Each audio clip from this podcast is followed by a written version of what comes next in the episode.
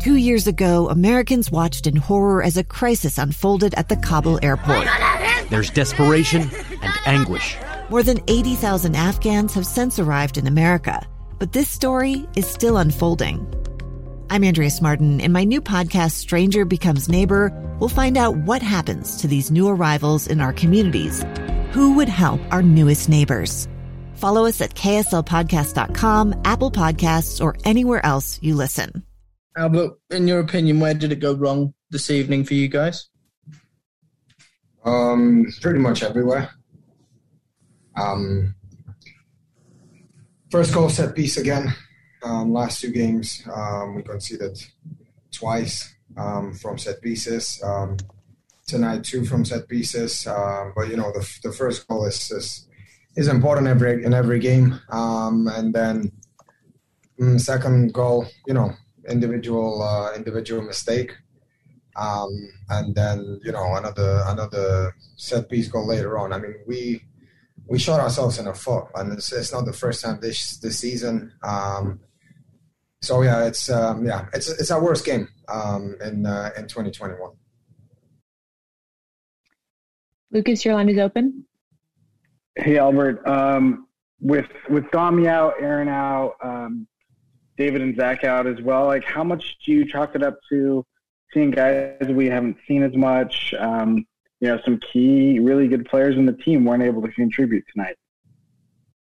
Um, yeah, well, I mean, it's this this happens. You know, injuries uh, happen, suspensions happen, and uh, you know the, the, the next man who's, who's who's who's coming to play has to be ready. And uh, you know, uh, I don't think this game is to to blame on uh, on uh, individuals. Um, I think this is a, this is a collective bad performance and and and a loss. Um, that you know at this at this season at this stage in the season, every game is crucial and you know, uh, yeah, it's it's a frustrating one. I mean, yeah, I can't stop thinking about the goals we we conceded, and uh, and it's, it's it's tough because you know you work so hard to to create a chance or, or to to score a goal, and you know on the other side. Um, we give up sloppy goals, so it's um, yeah, it's it's a it's a it's a tough one tonight.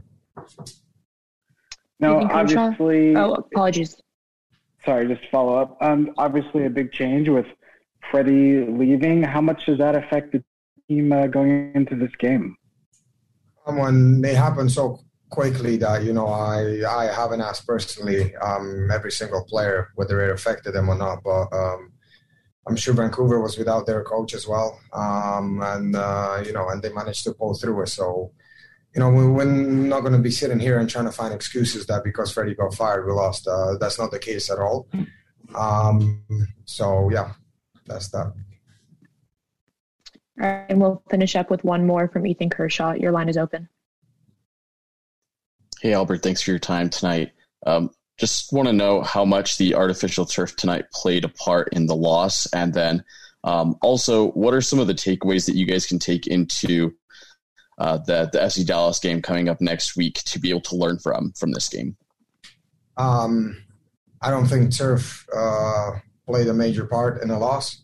Um, you know, and what we can say from tonight's game into Dallas uh, is probably if we don't take anything from this game to Dallas. Um, you know, maybe watch a watch a video uh, at the start of next week. One of those games you don't take anything from. Um, to the next game because you know maybe maybe the last what five ten minutes the you know there was there was some good stuff there but you know me personally I don't want to take anything to the next game.